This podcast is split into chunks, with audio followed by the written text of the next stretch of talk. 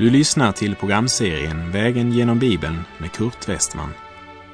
Programmet produceras av Norea Radio Sverige. Vi befinner oss nu i profeten Jesajas bok. Slå gärna upp din bibel och följ med.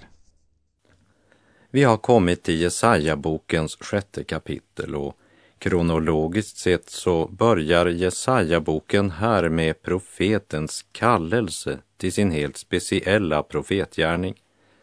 Kapitel 6 är absolut ett av bokens mest framträdande kapitel. Och tillsammans med Jesaja 53 utgör det här kapitlet ett av de stora kapitlen i Bibeln. Och med all rätt har det här kapitlet kallats för just kallelsekapitlet.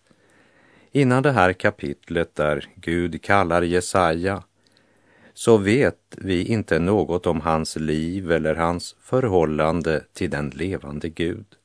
Han hänvisar här till kung Ussias död, vilket möjligen kan tyda på att några av de syner Jesaja hade haft hade burits fram redan under kung Ussias tid, men det vet vi inte säkert. Låt oss noggrant lägga märke till både tiden och platsen för Herrens speciella kallelse till Jesaja. Lägg också märke till att seraferna ropade inte bara helig, helig är Herren Sebaot, men de ropade helig, helig, helig är Herren Sebaot och hela jorden är full av hans härlighet. Och Jesaja, han börjar med att referera till att det här det händer det året då kung Ussia dör. Ussia hade varit en god kung, men nu var han död. Han hade regerat i 52 år även om han mot slutet av sitt liv bodde i ett särskilt hus som spetälsk. Och då var det hans son Jotam som förestod kungens hus och skipade rätt åt folk i landet. Delitz säger att nationen Israels härlighet dog med Ussia och har intill denna dag aldrig blivit återställd. Och jag kan verkligen instämma i det uttalandet. Vi läser Jesaja 6, vers 1. I det år då kung Ussia dog såg jag Herren sitta på en hög och upphöjd tron och släpet av hans mantel uppfyllde templet. Ussia död kan nog ha skapat en hel del eftertanke både hos Jesaja och hos andra som tog både Gud och livet på allvar. Vi minns från vår vandring genom Andra krönikerbokens 27 kapitel där det blev sagt att Jotam som efterträdde Ussia, han gjorde vad rätt var i Herrens ögon, alldeles så som hans fader Ussia hade gjort. Men folket gjorde fortfarande vad som var fördärvligt. Det visste Jesaja mycket väl. Han ser avfallet fortsätta och han vet vart avfall, synd och omoral leder ett folk. Och i sin nöd söker han sig till templet, platsen där Gud uppenbarar sig. Och han uppenbarar sig för Jesaja. Mitt i en tid då folket avfallit från Gud och gör vad fördärvligt är så får Jesaja lov att se in i verklighetens värld. För han ser Gud sitta på tronen och det är det som är det verkliga förhållandet, även om det är omöjligt att se för vårt lekamliga öga i avfallets tid. Ett syndigt släkte och ett skuldbelastat folk ser varken tronen eller honom som sitter på den. Därför att de använder långt mera tid på att se sig själva i spegeln än vad de använder på att spegla sig själva i Guds ord. Och hade kungen på judatron nu dött så fick Jesaja sin blick lyft över jordens grus och upp till den himmelska eviga tronen. Han ser Herren sitta på en hög och upphöjd tron och släpet på hans mantel uppfyllde templet. Och det är en vision som var och en av Guds folk behöver se i vår tid. Få se honom som sitter på tronen. Se honom vars tankar är så mycket högre än våra tankar, som vad himlen är högre än jorden. Till profeten Jeremia sa Herren en gång, så säger Herren, han som utför sitt verk, Herren som bereder det för att låta det komma till stånd, han vilkens namn är Herren. Ropa till mig, så vill jag svara dig och förkunna för dig stora och förunderliga ting som du inte känner. Jesaja sökte sig till templet, platsen där Gud uppenbarar sig. Och Herren har själv sagt att den som söker han finner. Herren uppenbarade sig för Jesaja. Efter syndafallet har tillvaron aldrig varit problemfri. Och Jesus lovade inte heller något annat. Och i liknelsen om såmannen i Matteus 13 kapitel sa Jesus Himmelriket är likt en man som sådde god säd i sin åker. Men då folket sov kom hans ovän och sådde ogräs mitt ibland vetet och gick sedan sin väg. När nu säden sköt upp och gick i ax visar sig också ogräset. Då gick tjänarna till sin herre och sa, Herre, visst sådde du god säd i din åker. Varifrån har då ogräset kommit? Han svarade, en ovän har gjort det. Tjänarna frågade honom, vill du att vi ska gå och samla ihop det? Nej, svarade han. Om ni rensar bort ogräset kan ni på samma gång rycka upp vetet. Låt båda växa tillsammans fram till skörden. Och i sin bergspredikan säger Jesus i Matteus sjunde kapitel att den port är vid och den väger bred som leder till fördärvet och det är många som går fram på den. Och den port är trång och den väg är smal som leder till livet och det är få som finner den. Så det är inte bara så att den goda säden och ogräset växer sida vid sida här i tiden. Men oftast är det så mycket, mycket mera ogräs att det kan se ut som om den goda säden skulle kvävas av allt ogräs. Jesaja ser att folket fortsätter att göra vad fördärvligt är, som det stod i Andra krönikebok 27.2. Om den tid då kung Ussia dog och hans son Jotam börjar regera. Men den ande som Gud har gett Jesaja gör honom inte modlös, utan är kraftens, kärlekens och självbehärskningens ande.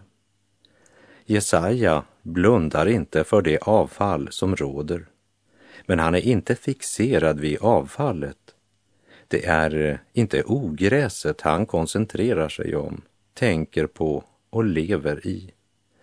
Han vänder sitt ansikte mot Gud och kan därför säga, jag såg Herren sitta på en hög och upphöjd tron.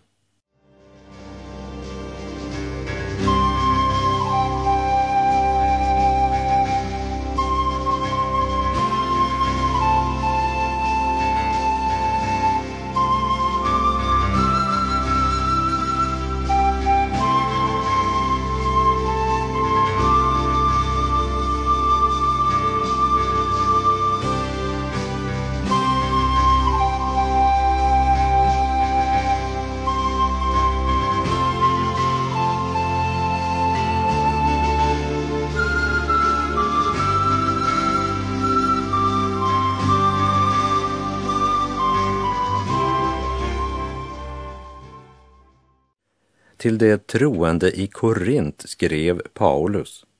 Vet ni inte att ni är Guds tempel och att Guds ande bor i er? Om någon fördärvar Guds tempel ska Gud fördärva honom. Till Guds tempel är heligt och det templet är ni.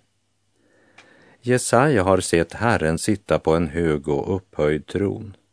Han har sett hur släpet på Guds mantel uppfyllde templet. Har han fått eh, uppfylla dig? Och är det något vi behöver i vår tid så är det just Guds uppenbarelse. Att på nytt få se att han sitter på tronen. Och vi behöver på nytt och på nytt igen uppfyllas av Guds ande. För eh, ogräset, ja, det växer som aldrig förr. Det är det ingen tvekan om. Men det skulle inte överraska oss. Det stämmer ju helt med vad Guds ord säger oss i Andra Timoteusbrevet 3, verserna 1 till och med 6. Det skall du veta, att i de sista dagarna ska det komma svåra tider.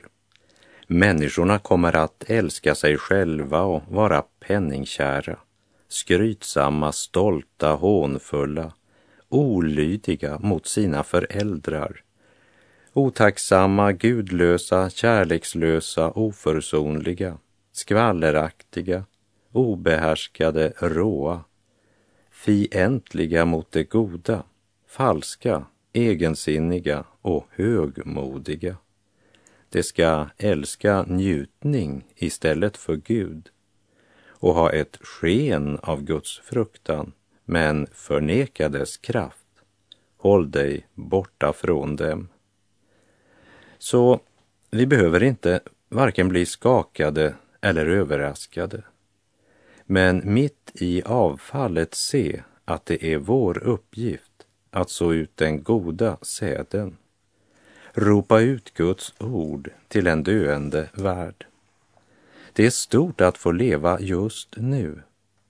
Vet du att Guds ord når idag fler människor än någonsin tidigare? Även mitt lilla bibelprogram når flera människor på en halvtimme än jag tidigare nådde genom alla de år jag varit pastor. Och genom vårt samarbete med Transworld Radio så stöder vi bibelprogram till fyra kontinenter. Och tusen och åter tusen lyssnarbrev varje månad vittnar om en kraftigt växande skörd. Jag är klar över att världssituationen är högst alarmerande. Ogräset översvämmar världen. Men överallt växer också den goda säden sida vid sida. Det är fantastiskt att få vara med och så ut Guds ord idag. När Jesaja trädde in i templet blev han vidrörd av Gud och fick därmed se något mer än avfallet i sin tid. Han fick se att Gud sitter på tronen. Ja, min vän, Gud är på tronen ännu. Och en del av oss kristna behöver verkligen bli påminda om det. Att han fortfarande både ser och hör och håller i trådarna. Och det andra som Jesaja såg var att Guds tron var upphöjd. Och även det är nödvändigt för oss att inse. Gud är helig, upphöjd över allt och över alla. Och han kommer aldrig att kompromissa med synden. Vi läser Jesaja 6, vers 2. Serafer stod ovanför honom, var och en hade sex vingar. Med två täckte de sina ansikten, med två täckte de sina fötter och med två flög de. Jesaja hade gått in i templet för att be, men han blir i anden lyft upp till ett högre tempel.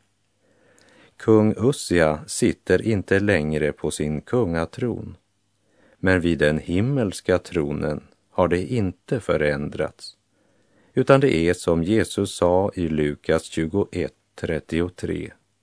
Himmel och jord skall förgå, men mina ord skall aldrig förgå. Ordet serafer förekommer endast här i Jesaja kapitel 6.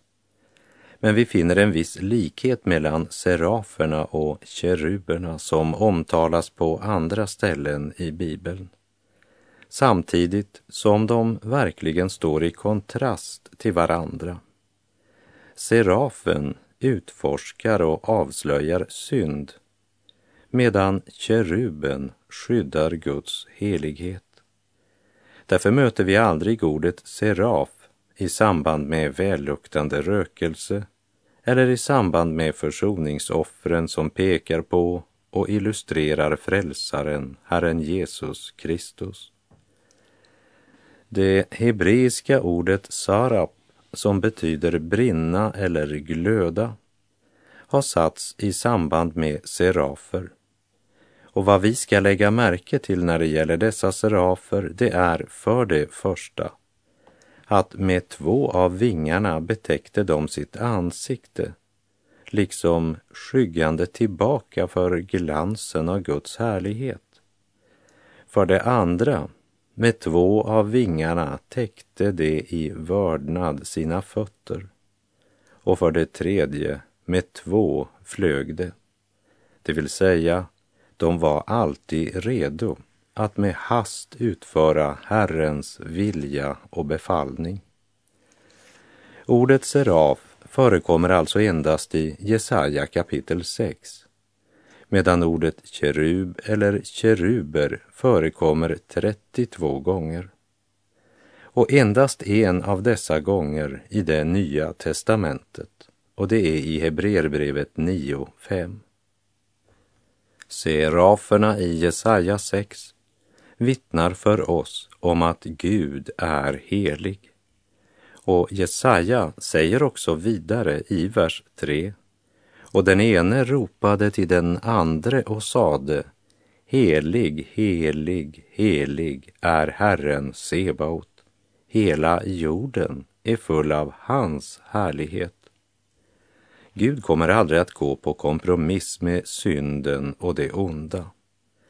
Han kommer aldrig att kompromissa med det onda i ditt liv och inte heller att kompromissa med det onda i mitt liv.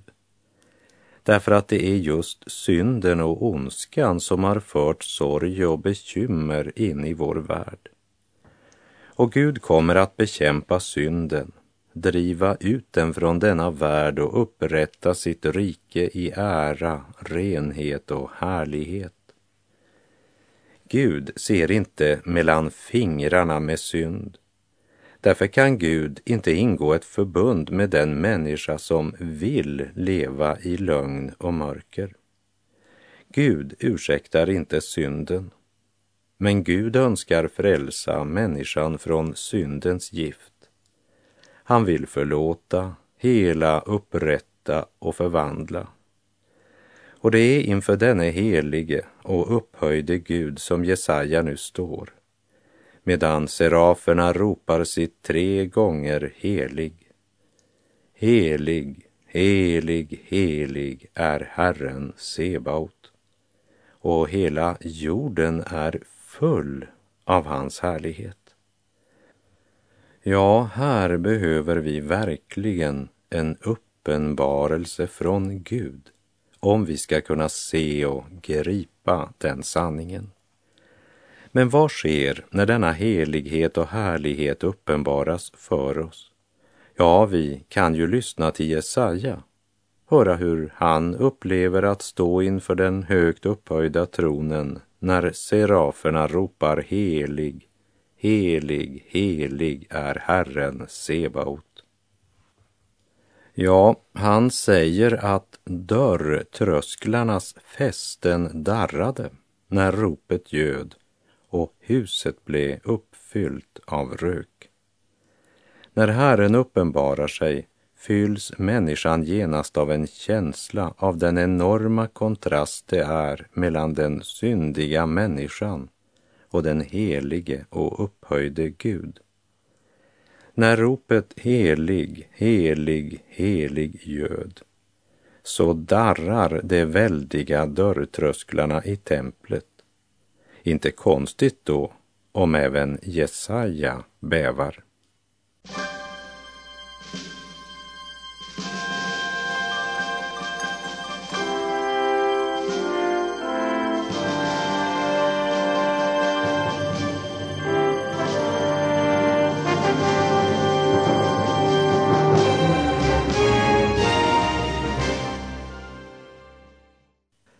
Jesaja får se Herren sitta på en hög och upphöjd tron. Och han ser seraferna och hör hur de ropar till varandra. Helig, helig, helig är Herren Sebaot. Och detta genomträngande rop ifrån evighetens värld får templets dörrtrösklar att darra. Och rummet där Jesaja står fylls med rök. När seraferna proklamerar Guds helighet, vilken effekt får det hos Jesaja? Ja, vi läser Jesaja 6, vers 5. Då sade jag, ve mig, jag förgås, ty jag är en man med orena läppar och jag bor bland ett folk som har orena läppar och mina ögon har sett konungen, Herren Sebaot.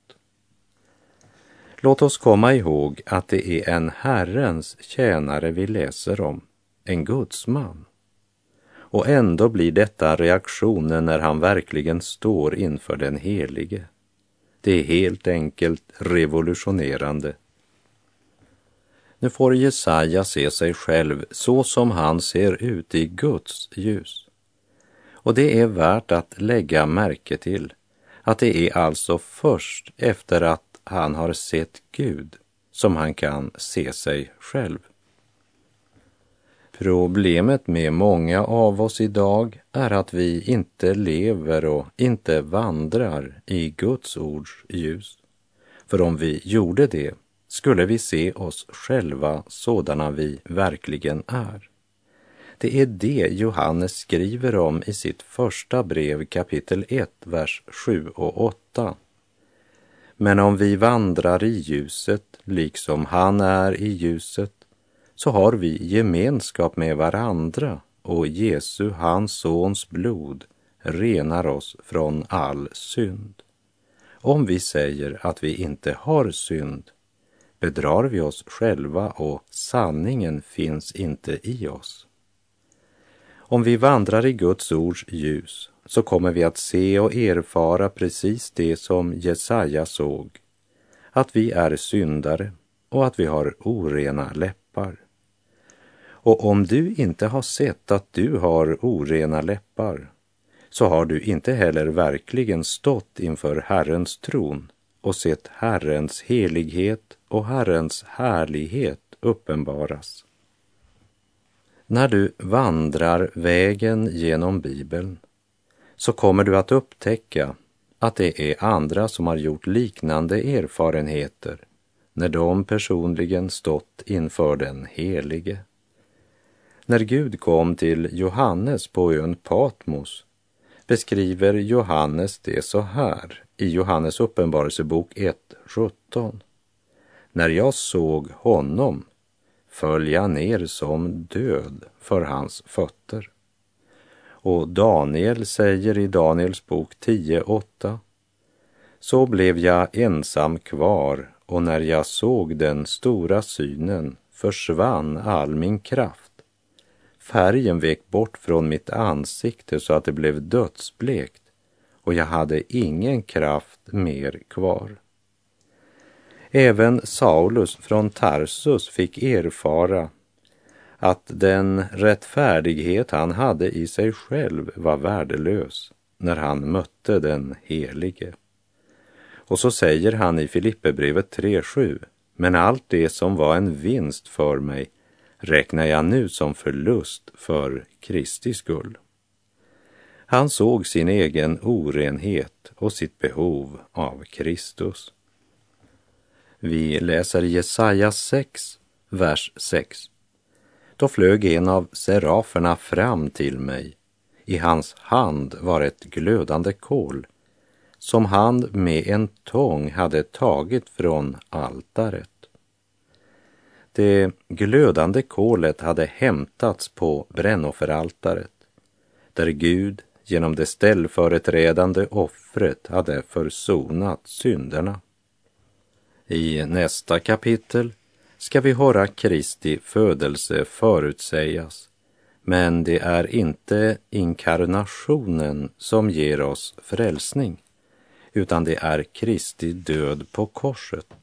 Och det är därför Jesaja behövde det glödande kolet från det altare som talar om Kristi död.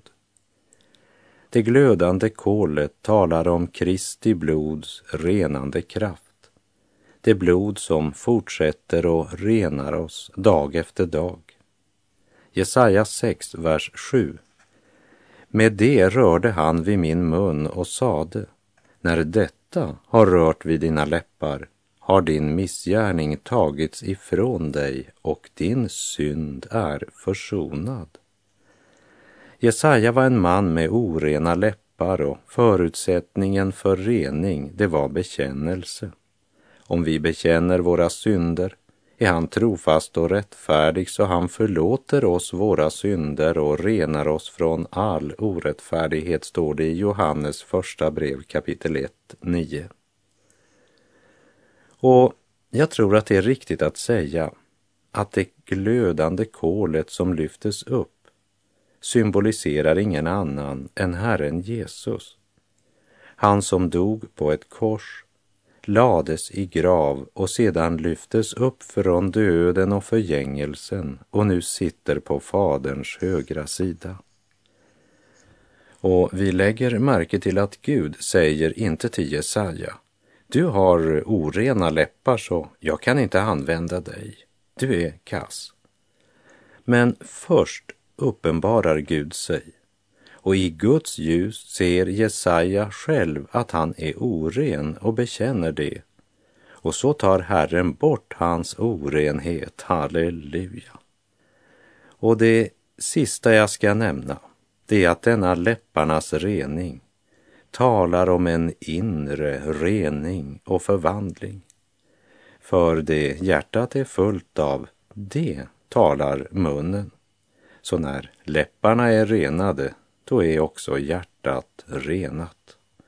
Och med det så är vår tid ute för den här gången. Jag säger på återhörande om du vill. Herren vare med dig. Ta emot rening i kraft av Lammets blod. För med en inre rening förändras också vårt sätt att tala. Må Herrens välsignelse vila över dig just nu. Gud är god.